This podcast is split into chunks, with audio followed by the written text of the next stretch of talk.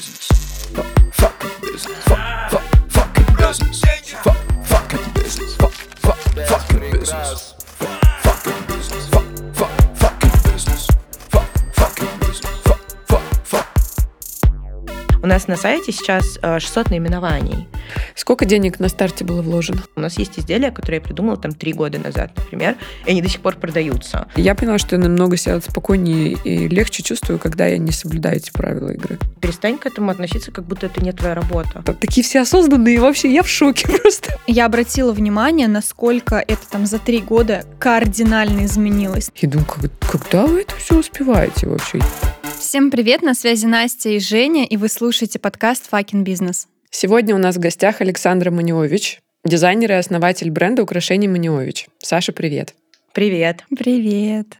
Мы хотим сегодня поговорить как раз с тобой о том, что такое строить бренд в России собственным производством, бренд украшений, что тоже такая тема для меня всегда очень актуальна. Я вообще все, что фэшн, обожаю. Я Поэтому я очень была рада, что ты к нам придешь, что мы с тобой познакомимся, и ты расскажешь вообще, что такое строить, вообще заниматься украшениями на российском рынке, потому что все, насколько я знаю, да, но большинство, ну, это Китай. То есть ты просто едешь на выставку, там есть все, и вот почему ты решила именно в России это делать? Я не могу сказать, что это было решение, к которому я как-то подходила последовательно. У меня, наоборот, бизнес начался с такого эм, легкого, интересного увлечения. Я еще училась в университете в Париже. И, в принципе, я начала с того, что я просто в фурнитурных лавках в Париже покупала бусины, привозила ракушки, в одном экземпляре что-то делала, for fun. Мне это было очень классно, прикольно. И потом у меня уже появились первые партнеры. Это был магазин «Секция», Wonder Wonder, у которых были, ну, и есть не очень большие масштабы, и их мои украшения в одном экземпляре абсолютно устраивали. Потом началась пандемия, и я застряла в России, то есть я училась, доучивалась онлайн, бакалавриат, и я начала к этому относиться серьезнее. Я взяла первого сотрудника. И когда на нас вышел Poison Drop, они uh-huh. очень быстро мне объяснили, что э, просто банальный вывод айтема на сайт стоит, ну, у этого есть определенные косты, и делать это ради бижутерии, которая в среднем стоит там три-пять тысяч рублей, очень невыгодно ради одного экземпляра. И они, на самом деле, я им безумно благодарна, до сих пор э, с ними сотрудничаем. Они меня, конечно, вывели на абсолютно другой уровень, просто показав и объяснив, как вообще это, ну, как работает производство, что оно нужно. Потому что на момент, когда они разместили у нас первый заказ, это было шестьсот единиц. Была я и была моя вот первая сотрудница, она тоже до сих пор у меня в команде. Сюзи, привет. Mm-hmm. Нас было двое. И когда мы получили этот заказ в шестьсот единиц, моя первая реакция была, ну нет, ну мы не справимся, ну это невозможно сделать, ну за месяц это ну, просто невозможно. И на тот момент мой молодой человек и моя подруга сказали, что это в любом случае возможно, мы будем все вместе сидеть дома и это собирать, скажи, что делать, но это надо сделать, это должен быть такой вот... А какие вот... были объемы? Ну, то есть вот к вам, к вам приходит шестьсот, а объемы были какие обычно? Ну, сколько вы делали в среднем? Да ну мы нисколько не делали. Я придумала, uh-huh. есть материалы, я сделала, мы выложили, на сайта не было, я выложила в Инстаграм, uh-huh. э, там это продали. Кто-то захотел, повторили. Я очень много чего делала руками до, какого, до определенного момента. Э, То есть таких вот объемов-объемов наличия ну, у там, нас что, не было. Ну, там что, там по три штуки хотя бы, там по какому-то вообще не было. Просто вообще сделали одну было. Модель, она продалась, пошел какой-то спрос небольшой, сделали и еще. сделали еще. Мы, надо сказать, до сих пор очень много работаем по такой схеме, мы не храним экземплярность, потому что у нас там шоурум и офис в центре Москвы, производство тоже в Москве, ну, мастера, которые производят, они в Москве, и нам это просто очень невыгодно держать сток. И, например, когда у нас размещаются заказы на сайте, наш Наши клиенты могут быть уверены, что мы собрали это украшение под них. Uh-huh. То есть если это не какие-то сэмпл-сейлы и так далее, uh-huh. мы заказы все собираем под клиентов. У нас хранятся, естественно, по два, там, иногда по три, чего-то по пять э, изделий в офисе. Например, там бестселлеры у нас всегда сделаны uh-huh. вперед, э, кольца в нескольких размерах uh-huh. сделаны, чтобы там пришел клиент, померил, посмотрел. Но, например, под заказы на сайте мы собираем под клиентов. Uh-huh, а, uh-huh. Нам так удобнее и выгоднее, и, ну и мастерам так удобно на самом деле. Uh-huh. А в силу того, что при наличии материалов, сбор даже сложных технических изделий, но это все равно в рамках одного дня. Uh-huh. То есть мастера это делают достаточно быстро. А, так получается, что нам прям удобно. Круто. Что хотела спросить, почему украшения? Расскажи вообще, в принципе, откуда эта идея, как она возникла. Вот ты учишься в Париже, кайфуешь. Сложный вопрос. Я по образованию дизайнер одежды. Ну, то есть я недалеко ушла, на самом uh-huh. деле. У меня дизайнерское образование. Я училась в Парсенсе на бакалавриате и в Марангоне на магистратуре на Fashion Promotion, Communication и Media. То есть в целом я осталась в своей сфере. Знаете, есть такая фраза, что если ты хочешь знать, чего ты точно не хочешь делать в жизни, надо на это поучиться. Вот это я с одеждой. То есть э, у меня супер крутое образование, и я с кайфом вспоминаю университетские годы. То, как нас учили, и те, кто нас учил, это, конечно, было потрясающе. Но когда ты настолько тесно с чем-то соприкасаешься, ты начинаешь понимать, хочешь ты это делать или не хочешь. Плюс... Э, Ну, есть разные школы.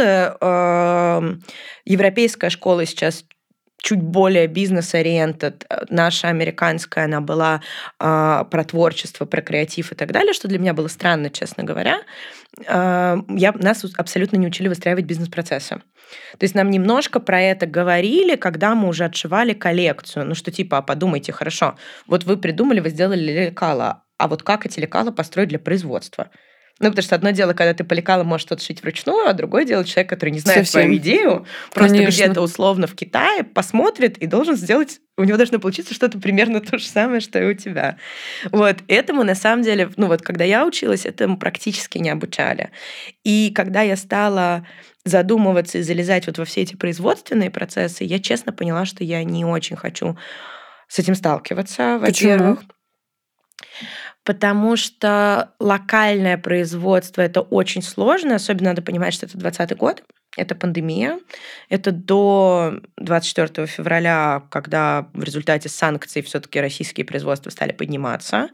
Это время, когда все производили за рубежом, и поставки остановились из-за там, пандемии.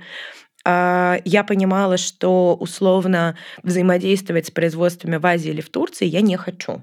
Угу. То есть я понимаю процесс, я к нему не готова. Ну вот нет у меня такого желания. Ну, типа ты не хочешь просто вот эти все переговоры, китайцы, турки. Вот я это... к этому была не готова. И, наверное, я до сих пор остаюсь к этому не готова, потому что я понимаю, что у меня есть опция там даже то, что я делаю с украшениями, вывести на другой уровень, на другой масштаб, найдя производство в Азии угу. и просто начав делать другими партиями. Не хочу я этого. А с одеждой... Одежда – это гораздо более сложный продукт, чем бижутерия, потому что, во-первых, он гораздо более дорогой в разработке и в производстве. А, во-вторых, он занимает абсолютно другое количество складского помещения. И, в-третьих, это сезонность и размерный ряд. То есть это вот такие четыре обстоятельства, которые очень-очень это все усложняют. Работать в формате ателье или в формате каких-то совсем маленьких капсул я не хотела. То есть, наверное, если бы я сейчас я об этом думаю, если бы я занималась одеждой, я бы как раз больше бы шла в сторону масс-маркета. Ну, потому что производств ателье и премиального продукта на, на московском рынке очень много, особенно сейчас. А вот таких масс-маркет историй меньше-меньше, то есть даже прекрасные двенадцать сторис уходят все равно в люкс. Давай к украшениям. Ну, к и украшениям, как я пришла, на самом деле в качестве... Моя любимая мотивация в этой жизни называется «Назло кондуктору куплю билет, пойду пешком». И я была... Это очень смешная история, и мне почему-то кажется, я ее много где там и в интервью говорю, и прописываю. Почему-то, мне кажется, многие думают, что она вымышленная, она абсолютно не вымышленная. Я была на отдыхе на островах в Индонезии, по-моему, с бывшим молодым человеком, и я очень люблю с детства собирать ракушки. Ну вот хобби у меня такое, меня мама к этому приучила. Вот я могу их ходить и собирать сутками. Ну и килограмме на пятом ракушек он мне сказал, слушай, я почитала законы Индонезии, отсюда нельзя вывозить ракушки. Есть такие страны, откуда это нельзя вывозить. И он говорит, я не повезу их, хватит их собирать, что ты с ним будешь делать? И я так сказала, я буду делать из них украшения. Ну, естественно, несколько месяцев эта идея как бы была просто... И он мне регулярно задавал вопрос, ну вот, пять килограмм ракушек в Москве, когда же будут эти великие украшения? Где же они? И по итогу самые первые украшения, которые я сделала, действительно были ракушки, которые я сама собрала, они были просто на красной нитке, такие кулончики. И самое смешное, что они абсолютно не пошли. Я сама их долго носила, но их прям не оценили. И после этого я уже перешла к каким-то таким более сборным колле, потому что мне просто понравился и процесс, и сам продукт. То есть я с подросткового возраста очень люблю аксессуары, украшения. В принципе, люблю наряжаться. Сейчас по мне не скажешь, по джинсам и серому свитеру. Но когда мы записываем, на улице минус восемнадцать да, градусов. Да, да. Это важное уточнение. В целом я очень это люблю, очень люблю аксессуары. И ну, вот так и пошло. А расскажи, пожалуйста, мне интересно стало, как сейчас? Как сейчас строятся процессы? Как сейчас вы обслуживаете масштабы уже, да, для Poison Drop, и где вы еще представлены? Вот. Мы сейчас с этого месяца, наша большая победа, мы представлены в «Золотом яблоке». Вау, поздравляем. А, О, спасибо. Круто, вот круто, мы ждем очень круто. Первый отчет, потому что ноябрь был первый месяц. Мы представлены в «Летуаль», в онлайн и в офлайн, это из таких больших игроков. Мы представлены в большом количестве разных регионов, в маленьких э, магазинах. Ну, не в маленьких, я имею в виду, не в сетевых. Uh-huh. Мы до сих пор представлены в секции. Это вот были наши первые партнеры, мы до сих пор у них представлены.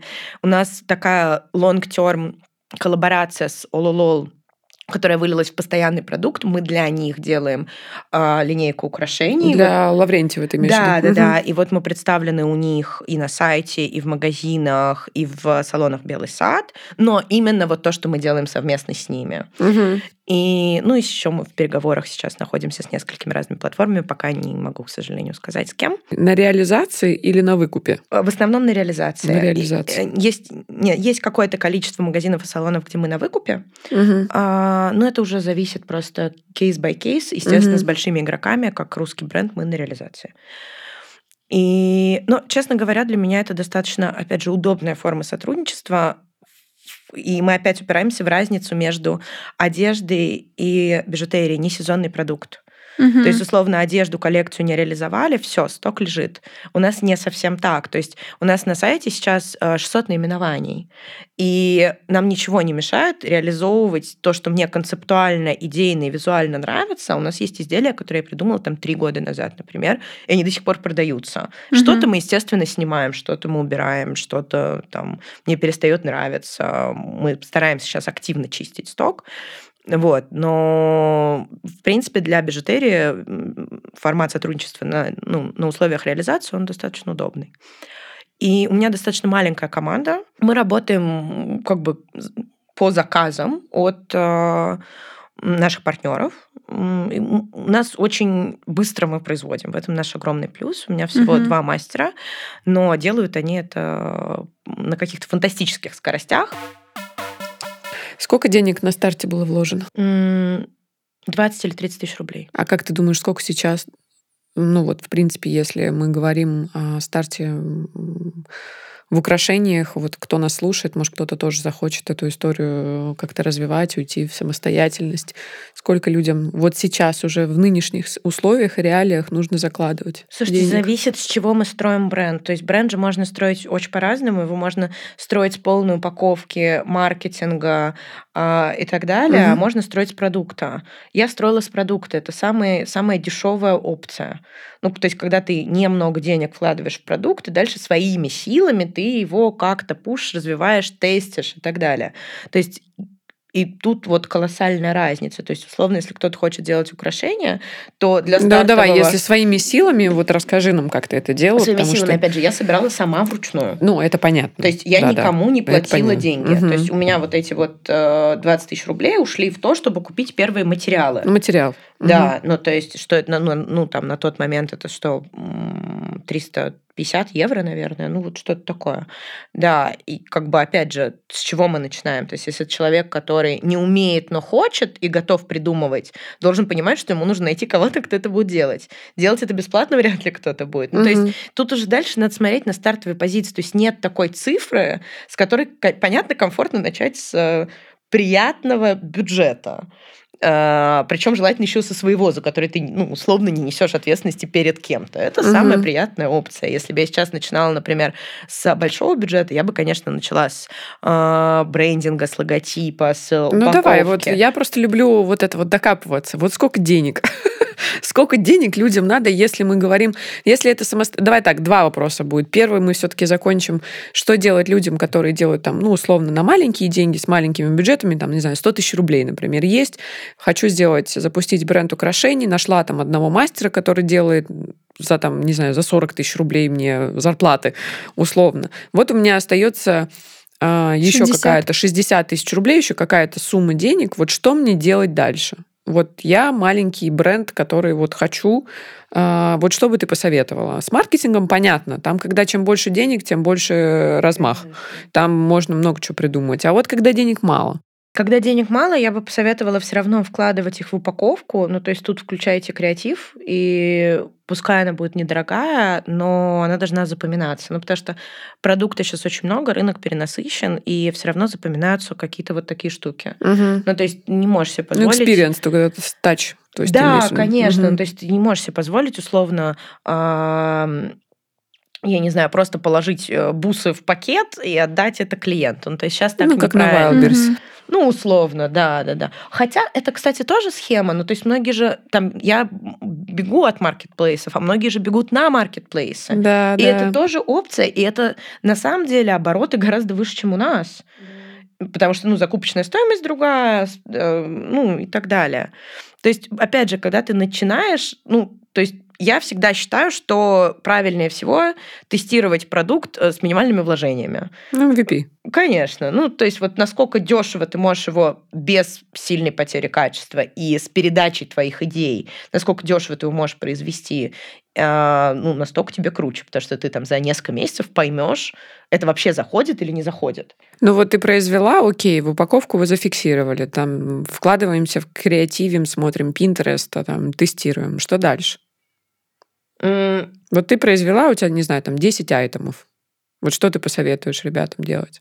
Нет денег на сайт, и, ну, как бы максимум, что можно, это, не знаю, там... Ну, в свой Инстаграм, в свой Инстаграм за... да. запихнуть, ну, что все да, делают. И своим друзьям отправить, чтобы они как-то, не знаю, например... Выложили у себя, поддержали, да. Ну, то, про что ты говоришь, на самом деле, начало бренд-комьюнити, это очень классно. Mm-hmm. То есть не обязательно, чтобы у тебя друзья были... Там, мне условно повезло, да. А mm-hmm. что ты делала? Вот расскажи, что ты делала. Что Когда я делала? Создала? Я, э, во-первых, сразу, опять же, благодаря моим друзьям коммуницировала с магазинами, потому что я с ними там общалась, дружила, они меня сразу поставили. И у меня среди подруг много там публичных, светских девушек. Но надо сказать, что, что бы я сейчас ни говорила, это все будет немножечко притянуто за уши, потому что тоже надо сказать, что я из достаточно известной семьи, я сама по себе достаточно известная всегда была. Тут мы уже упираемся в личный бренд. Ну, да, да. То есть в моем случае я это абсолютно не собираюсь...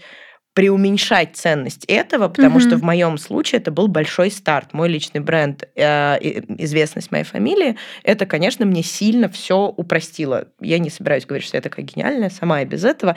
Наверное, да, я надо. без этого бы тоже справилась, но у меня было уже это, как стартовая позиция. То есть, опять же, рассуждаем, если этого нету, мне, например, очень нравится, что сейчас делает Вика Молдавская на английском рынке, потому что и как она круто про это рассказывает, потому что она прям прямым текстом говорит, что да, в России мы звезды, нас уже все знают. Угу. А в Англии она натурально ищет комьюнити. Там вот как они... Она искала на улице, где будет презентация Пегги Гу, и ей в руки отдавала пакет. Вот какие-то такие штуки. Угу. И в случае Вики я абсолютно восторгаюсь, потому что это предприниматель с опытом, с очень крутым проектом, который не побоялся выйти на абсолютно новый для себя рынок и опять, грубо говоря, вернуться к старту.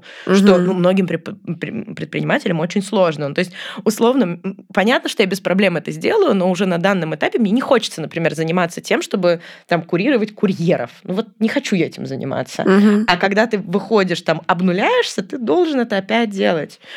И вот, мне кажется, какой-то такой подход, он очень классный. То есть кроме там креативных соцсетей и всего такого, ну реально вот вы хотите, я не знаю, чтобы вас носило, назовите любое имя, актриса какая-нибудь.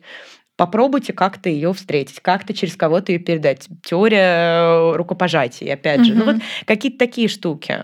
Угу. Там даже Лили Грига, которой я тоже абсолютно восторгаюсь, она огромная молодец, совсем юная девочка, я ее очень давно знаю, а, тоже, как она классно просто подходила к девушкам, которые ей нравятся, и дарила. Слушайте, ну, э, я просто почему так подробно спрашиваю, потому что м- понятно, что когда есть личный бренд, тут все ясно, тут схема рабочая.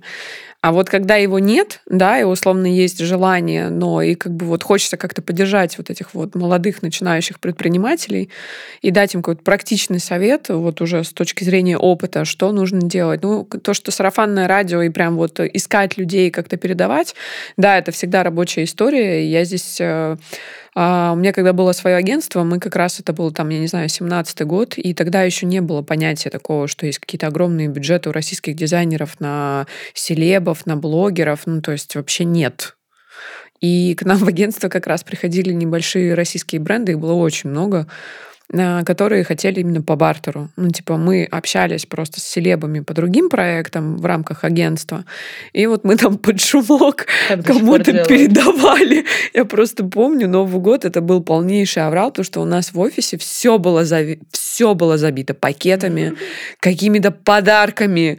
И я просто понимаю, что, видимо, ничего не изменилось, и это очень круто. Хотя бы мы знаем, что это инструмент двадцать. Наоборот, бюджеты перешли опять в сторону инфлюенсеров, блогеров, да, потому да, что да, больше да, нет да. таргетинга. Да, ну, то да, есть. Да. Но я сейчас больше, знаешь, я, наверное, сейчас больше топлю за микроинфлюенсеров. Я не беру больших селебов. Мне просто... Я, я вижу результат. У кого-то летит, стреляет. Ну, какой-то массовый продукт. Я не знаю, шампунь. Хотя не факт. Хотя нет, факт. У меня есть пример. Хороший шампунь. И этот скраб для тела.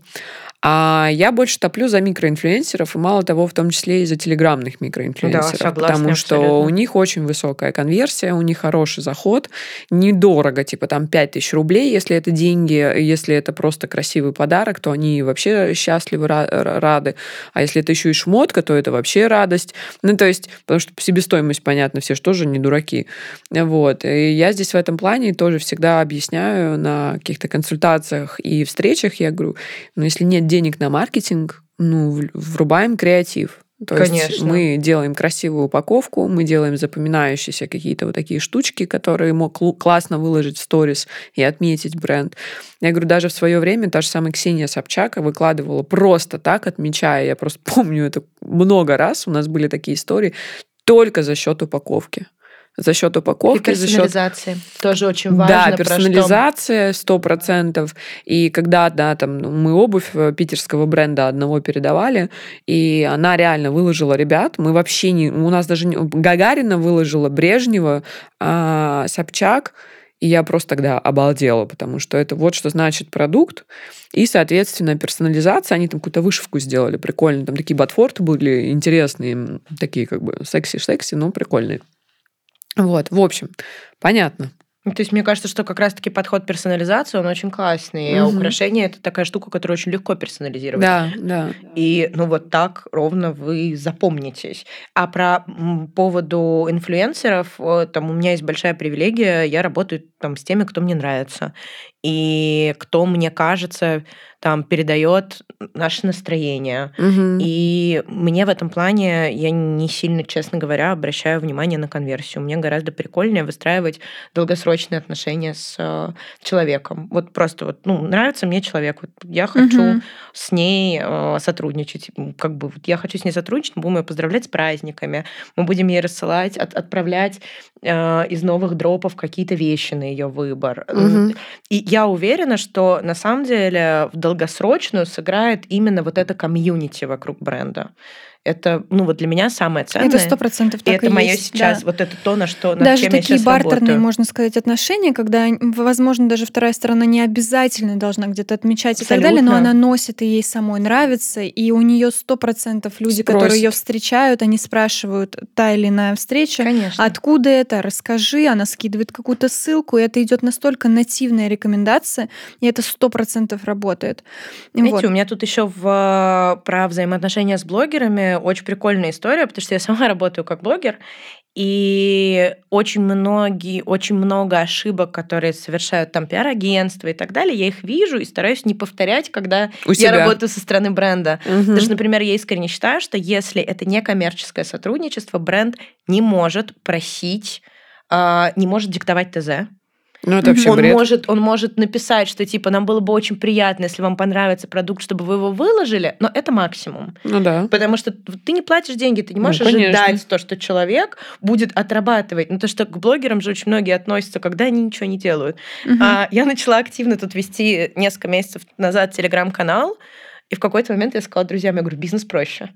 Это бизнес жесть. проще, чем это быть жесть. блогером. Да, это это правда проще. Может быть, для меня, но, опять же, и публичность, и еще высказывание мнений, написание текстов, контент и так далее, это гораздо сложнее. Поэтому блогеров ты как журналист, уважаю. Слушай, да, ты как уважаю, журналист. обожаю. Конечно. И как бы, ребята, держитесь. Нет, это, это вообще, я считаю, что это... Один... У меня было несколько заходов и попыток вести телеграм-канал. До сих пор я сижу и думаю, господи, как бы так вот сделать, чтобы он сам что-то с ним происходило. Велся. Но это очень... Ну, это жесть. Ну, просто ты мало того, что тебе нужно постоянно следить за всеми новостями, и, естественно, это... И медленно ну, аудиторию бы, набирать. Да, аудиторию набирать и вкладываться в... Ну, это прям как работа. То есть ты как да. журналист. Полноценная работа, То есть ты конечно. сидишь, ресерч постоянный, там, если это какие-то иностранные сайты, все новости чекаешь, все... Коллег... Ну, это просто, я просто... И при этом тебе еще надо личный бренд развивать, ездить там в какие-то магазины, там что-то там, не Подкаст знаю... Подкаст записывать, Настя присылать. Фотки, фотки какие-то успевать да. делать. Я думаю, как, когда вы это все успеваете вообще? Та же история про э, мероприятия. Это у меня летом был разговор О. с другом. Я говорю, блин, на этой неделе столько мероприятий, я вообще э, работать не успеваю. И он так сидит на меня, смотрит, он говорит, а перестань к этому относиться, как будто это не твоя работа. Он говорит, ходить на мероприятие – это твоя работа. Потому что ты, ну, он там достаточно взрослый, давно, э, у него mm-hmm. там давно бизнес. Он говорит, ты продаешь, ты экономишь много где на маркетинге в силу твоего конечно, личного бренда. Твой конечно. личный бренд выстраивается за счет того, что ты всегда на виду. Говорит, перестань к этому относиться, это не хобби, это твоя работа. Выйти, пообщаться с людьми, одеться, собраться, прийти, особенно сейчас в декабре, на пять мероприятий в день, ну, условно. И я так это послушала и подумала, ну, это правда работа, конечно, а это не воспринимаешь. Ну, конечно, то есть ты же не воспринимаешь. Нет, все ты... думают, что это типа блажь и такая вот... Стоят девочки, пьют шампанское. Просто вообще да, такая да. прям вот э, светская беседа. Вот проснулась и сразу такая вся накрашенная, собранная, одетая. Ну, то есть попробуй по пробкам доехать, да, вообще доедь не, куда-нибудь. Не, а, подождите, а давайте вернемся к светской беседе, а это тоже скилл. О, и да. ты же понимаешь, что ты на мероприятии, где присутствует триста человек, из которых ты знаешь сто, далеко не с каждым ты хочешь разговаривать. Вообще а нет. как бы надо. Да, вообще Какие нет. Варианты? Не, вот этот small talk, да. вот это вообще. И еще тем более, когда ты улыбаешься, а ты знаешь, что она за глаза просто обосрала все, все, что могла. И ты такая... Привет! Не, я одно время ходила на мероприятие, я поняла, что это, ну, как бы не моя история на тот момент была вообще, потому что я энергетически очень как-то я подвысосалась в тот момент, потому что м- я потом вообще стала относиться к этому очень легко. То есть все равно есть определенные правила игры в этом вот обществе, так или иначе. И, и я поняла, что я намного себя спокойнее и легче чувствую, когда я не соблюдаю эти правила игры. Ну, типа, вот вообще. Позиция? Просто. Типа, я не играю в манипулятивную игру и, и не поддаюсь манипуляциям, потому что я просто не играю в нее. И, типа, если я не хочу общаться с человеком, да и насрать мне на этого человека. Ну, то есть, наверное, такой как бы немножко кардинальный взгляд, но я даже не то, что... Я просто не буду ехи... Ну, как бы слишком вот, ну, улыбаться. Но вот мне кажется, вот здесь тоже про баланс. В любом случае есть несколько путей. Есть вот путь, да, как Женя говорит, вообще не идти в эту историю. Есть путь идти туда, где тебе комфортно, и у тебя есть искренние, честные отношения с девочками, да, ну, либо с с людьми, компаниями, которые... Я скорее про которые, вторую говорю, что типа не улыбаться зовут. Тем, кто тебе не нравится. Вот я про что да, говорю. Ну, то да, то есть ты идешь туда, мне, где тебе я хорошо. Я не думаю, что да. Александра не, я не про Александру, да. я про большинство других людей. Да, я как бы сейчас заметила, что в целом очень сильно изменилось, даже если мы возьмем две тысячи двадцатый год и все вот эти мероприятия, и сейчас мероприятия, да, которые идут, очень сильно поменялись, mm-hmm. поменялась вообще концепция, плюс очень много реально молодых, горячих, классных ребят, которые повзрослели, отучились, у них совершенно другой вайб, они по-другому себя ведут, у них у всех уже свои бизнесы, свои какие-то лет. проекты, да, и так далее, и это совершенно друг, ну, другой это месседж. Вообще, это вообще стал другой мир, учитывая, да. что я вот этот светский образ жизни веду, ну, можно сказать, с детства, в силу, там, опять же, угу. моей мамы, и комьюнити, которая есть сейчас на мероприятиях, это, вообще это абсолютно другие люди, другие люди угу. креативные. Я не говорю, что те плохие, эти хорошие. Нет, то есть я ни на кого ярлыки не, не вешаю. Но дышать стало проще. Нет, сто процентов, потому что вот я была на одном из мероприятий очень крупного бренда, так как дружу с пиар-менеджером данного бренда. И я обратила внимание, насколько это там за три года кардинально изменилось, mm-hmm. насколько приходят многие блогеры, которые были, я их не знаю. Mm-hmm. Я просто... Yeah. Мы знакомимся, ну, то есть мне говорят там имя, фамилию, и понятно, что я не спрашиваю вообще ни про каких подписчиков, мне вообще это неинтересно. Но я понимаю, что я даже не знаю, кто это. Ну, то есть просто вообще yeah. не знаю. А... невероятно эрудированные люди, с ними есть о чем поговорить. Это не тупой смолток, о котором ты говоришь, там, ой, какая классная вечеринка, давайте выпьем, какая погода, и вот это все, а вы реально обсуждаете текущие какие-то новости. А плюс смолток Об... перестал быть модным. Я не знаю, заметили вы это или нет, но это уже как будто бы, если это раньше был, наоборот, правило хорошего тона, что mm-hmm. ты не переходишь на личные темы, сейчас, если ты просто стоишь и говоришь, как дела, ой, как сегодня холодно, жарко, дождливо, да, светло. Да, сейчас все начинают на про свои проекты. Как, ну, как бы, ну, типа, ну реально ты хочешь погоду сейчас обсудить? И смолток, наоборот, он станов... стал конструктивным. Да-да-да, он стал конструктивным. Да, то есть ты, все люди рассказывают про свои проекты, кто чем занимается, кто чем, может быть, помо... поможет друг другу, да, да, да. обменяться какими-то контактами с целью развития там, своего бренда либо чего-то еще. И это уже более конструктивная беседа, и ты права в том, что это становится твоей работой, ходить на эти мероприятия, потому что ты огромную ценность выносишь. То есть если ты раньше туда приходишь, и ты вот эти тупые беседы и улыбаешься друг другу, Ой, то сейчас это вообще другое. Было. Это вообще кардинально кардинально друг другу, ну, это час э, на таком мероприятии, он может принести тебе, не знаю, там, контактов пятьдесят штук, которых людей, которых ты абсолютно не знал, и выйти с дальнейшими партнерствами на следующий год, заложить это в стратегию развития своего бизнеса, да, да либо своего проекта, сотрудничать, поздравлять с днем рождения и так далее. И это очень круто. Настя, короче, продала светское общество теперь вообще текущее. Нет, я на самом, на самом деле по-другому на этом, в этом году вообще по-другому взглянула на, это, на этот мир. Да, я, я тоже заметила, я заметила. Начала много самое. участвовать в, в различных партнерских программах в рамках нашей компании, в которой я работаю. Начала ну, много в этом во всем крутиться, представлять наши интересы, рассказывать про нас очень много. И когда ты начинаешь общаться с различными такими людьми, ты прям обзв- обзаводишься каким-то небольшим... Причем э, это может быть... Знаете, вот мое такое личное наблюдение, это могут быть не сильно известные люди. Ну, то есть это не там, что у тебя там да. триллион триста тысяч подписчиков. Нет, это может быть человек, у которого три тысячи подписчиков в Инстаграме или полторы. Угу. Но это невероятно крутой человек, который, не знаю, там, выпускал Vogue, сейчас, там, не знаю, продвигает, как, не знаю, там, Борг, до этого работал еще в Альфа премиум, и ты как бы понимаешь то, что это огромный опыт работы у человека, с ко- который ты можешь дать и рассказать ей, что интересно, а она может дать какие-то тебе. Угу. Это абсолютно равный ну, обмен, да? Или, ну, там, конечно, а дальше ты понимаешь, что эти три тысячи подписчиков это не там какие-то, какие-то люди, там люди, а это реально школы. Все, кто работали там в Condé Nast, в Альфе. Ну, да, да, да, да, да, да, да, и это совершенно другой... Поэтому я говорю, микроинфлюенсеры да. рулят, там концентрация аудитории нужная, высокая. Какой у меня был месседж, что сейчас это просто стало доступно, доступно для тех людей, которые не обладают какой-то сильной медийностью, да, и, или какими-то определенными связями, да, и прочее. То есть сейчас любая девочка из Инстаграма, которая там недавно выстрелила или хоть как-то там начала что-то делать, она может присутствовать на каком-то классном мероприятии конечно, от какого-то бренда конечно. российского. Да. И это будет тоже крутой очень бренд и очень крутой там э, вайп от него и классное мероприятие. Вот здесь поэтому. То есть это стало доступно э, большинству прикольных, ну, креативных согласна, ребят. Согласна, да. Ну, короче. А раньше, конечно, это, это разрыв был в пропасть. А то так есть... поэтому ты и приходишь на это мероприятие, не понимаешь, о чем тебе разговаривать с этими людьми, потому что у них совершенно другая жизнь. Ты как бы... Я просто помню свое ощущение, ты там пиар-директор или я там директор по маркетингу была в какой-то момент. О чем мне с ними разговаривать? Я вот стою, и у меня просто... У меня был ряд как бы таких, скажем, светских э, э, знакомств и дружб, которые перетекли в дружбу, но это вообще было скорее очень сильное исключение. Я имею в виду сейчас вот более взрослых, да, вот аудиторию, не сейчас текущую. С текущими, я думаю, это вообще намного проще найти как-то общий язык, вообще общие темы найти. А там это реально была погода. Последняя коллекция.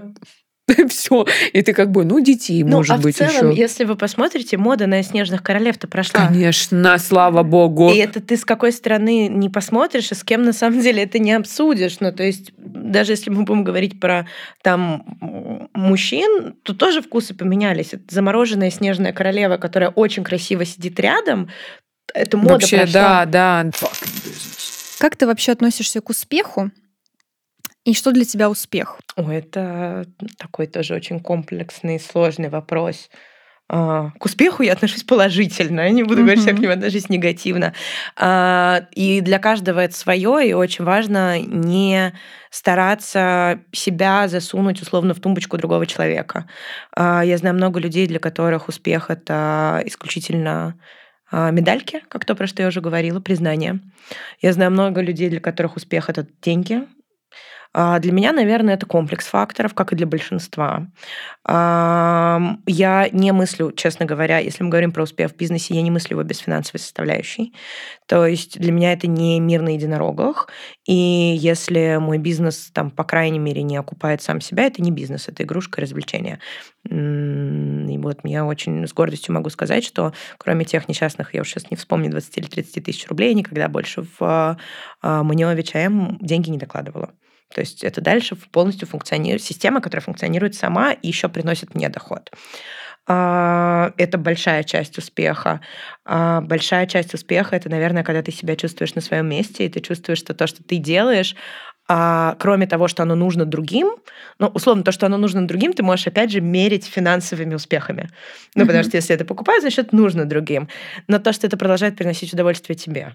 Для меня это, конечно, безумно важно, и я поэтому все время меняю свой функционал в бренде, что-то добавляю, что-то снимаю с себя, чтобы мне не становилось скучно, чтобы мне не, я не начинала выгорать, чтобы я не бежала судорожно в одну сторону, вот, а чтобы я реально выполняла разные функции, которые в каждый отдельный момент времени мне интересны, и я очень рада, что у меня есть такая возможность. Это для меня тоже большая часть успеха.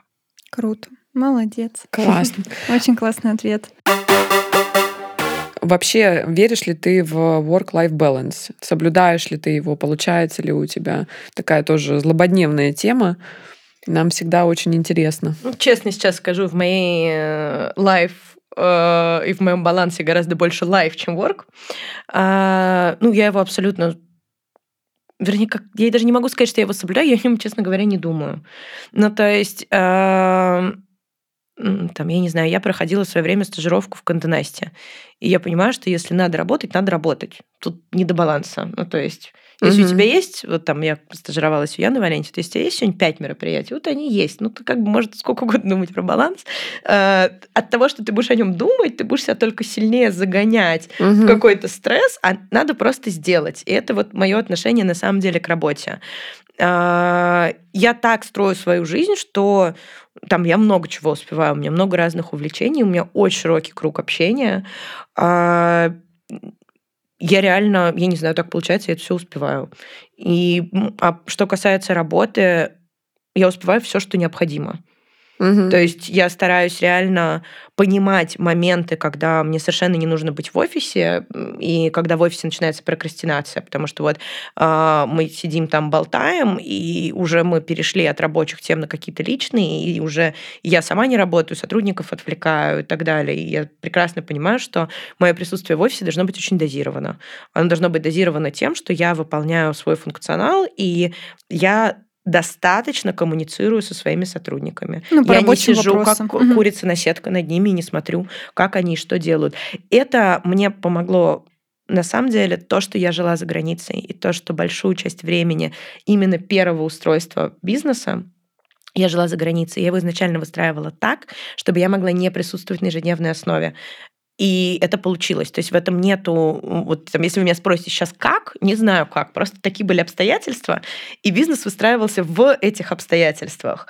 Вот. И на самом деле сейчас я получаю абсолютные дивиденды этого, потому что у меня есть возможность путешествовать, у меня есть возможность не приходить в офис, но единственное, что я всегда на связи. Вот угу. Это мое золотое правило. Где бы я ни была, в какой точке мира я ни была, я всегда на связи. Если я в Азии с другим часовым поясом, у меня не выключен звук на телефоне. Угу. Ну, то есть угу. я, правда, остаюсь на связи. Какие у тебя планы на будущее по развитию бренда? Из э, таких вот глобальных планов это выход на новые платформы. И я очень хочу свой магазин сейчас. Я об этом больше и больше задумываюсь. Последние два года мне, честно говоря, было, учитывая все обстоятельства, страшно в это лезть.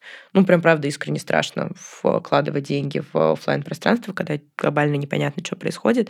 А сейчас я поняла, насколько мне это важно. Вот я надеюсь, что это в какое-то относительно там, ближайшие пару лет мне удастся. Вот, потому что э, я хочу сделать пространство, которое будет местом притяжения, чтобы это был не только магазин украшения, чтобы это реально было ну, вот, местом притяжения, классным модным местом, куда людям хочется прийти. Расскажи нам, кем ты видишь себя через пять лет? Кем я вижу себя через пять лет? М-м- хочется начать с самого важного и женского. Я вижу себя женой и мамой. М-м- Как я пока мило. Как бы сингл, не то чтобы что-то об этом, что-то об этом говорить, но это то, где я себя вижу и хочу видеть. И, наверное, для меня с точки зрения реализации это на... С точки зрения, вернее, не реализации, с точки зрения приоритетов на ближайшее время это основное. Я надеюсь, что у меня есть мое прекрасное пространство в Москве, о котором я уже говорила. Это, возможно, скорее всего, это не магазин украшения, а какая-то такая многопрофильная классная штука. И... Не знаю, и каждый, вот хочется сказать, наверное, в свете всех событий, хочется сказать что-то очень простое, и каждый день у меня есть поводы для радости. О, это и на самом круто. деле круто. Это то, что я желаю всем там, друзьям и близким, когда поздравляю, потому что там счастье — это такая очень... Э- абстрактное, эфемерная очень абстрактное штука. понятие, угу. эфемерное, да. А радость, она очень конкретная. И вот я все время это желаю, я желаю это там, близким, окружающим, я желаю этого себе, чтобы каждый день были поводы для радости. Потому что это очень конкретно и понятно, и измеримо. То есть ты, условно, вечером ты можешь сказать, что сегодня я там радовался этому, этому, этому. Да. Вот. А счастье, ну, как-то очень сложно иногда уловить, это прям какие-то точные... А счастье, к сожалению, таким... ты очень часто можешь осознать постфактум. Да. Что ты был на самом деле счастлив в тот момент. Это такая, это как немножко горечь. Угу. А про радость такой горечи быть не может, потому потому что ты либо был, либо не был да, ну, вот радостным. Круто. Ну да, это очень круто. Очень, Слушай, очень мудрость подметила. Не по годам, знаешь, вот так скажу. Я, конечно, как бабка сегодня. Такая, сколько тебе лет? Ну ты прям молодец. Но ты прям вообще меня радуешь и удивляешь. Это очень круто. Такие все осознанные, вообще я в шоке просто. Саш, спасибо тебе огромное. Было невероятно приятно с тобой познакомиться. Ты прям очень такой яркий, солнечный человек. Мы... Я вот искренне, я думаю, Настя поддержит меня. Желаем тебе успеха, чтобы твой бренд рос, чтобы все твои мечты и цели из сингл перейти в другой статус, они осуществились, как ты и хотела. В ближайшем будущем. В ближайшем будущем, да. И спасибо тебе еще раз огромное. Девочки, спасибо вам большое. Мне было очень-очень приятно с вами познакомиться, и мне очень было интересно, и мне кажется, что у нас получился такой классный диалог, что круто на очень разные темы. Да, да, спасибо тебе большое. Мы обещаем тебе, что с Женей зайдем к тебе в твой магазин. Я вас жду в гости. Вот, да. Обязательно придем к тебе в твое пространство, когда она откроется. Уверена, что у тебя это получится. Ну а вы, друзья, слушайте наш подкаст, подписывайтесь. Для нас это очень важно. Оставляйте комментарии и, конечно, поддерживайте нас во, на всех платформах. Всем пока-пока. Пока-пока.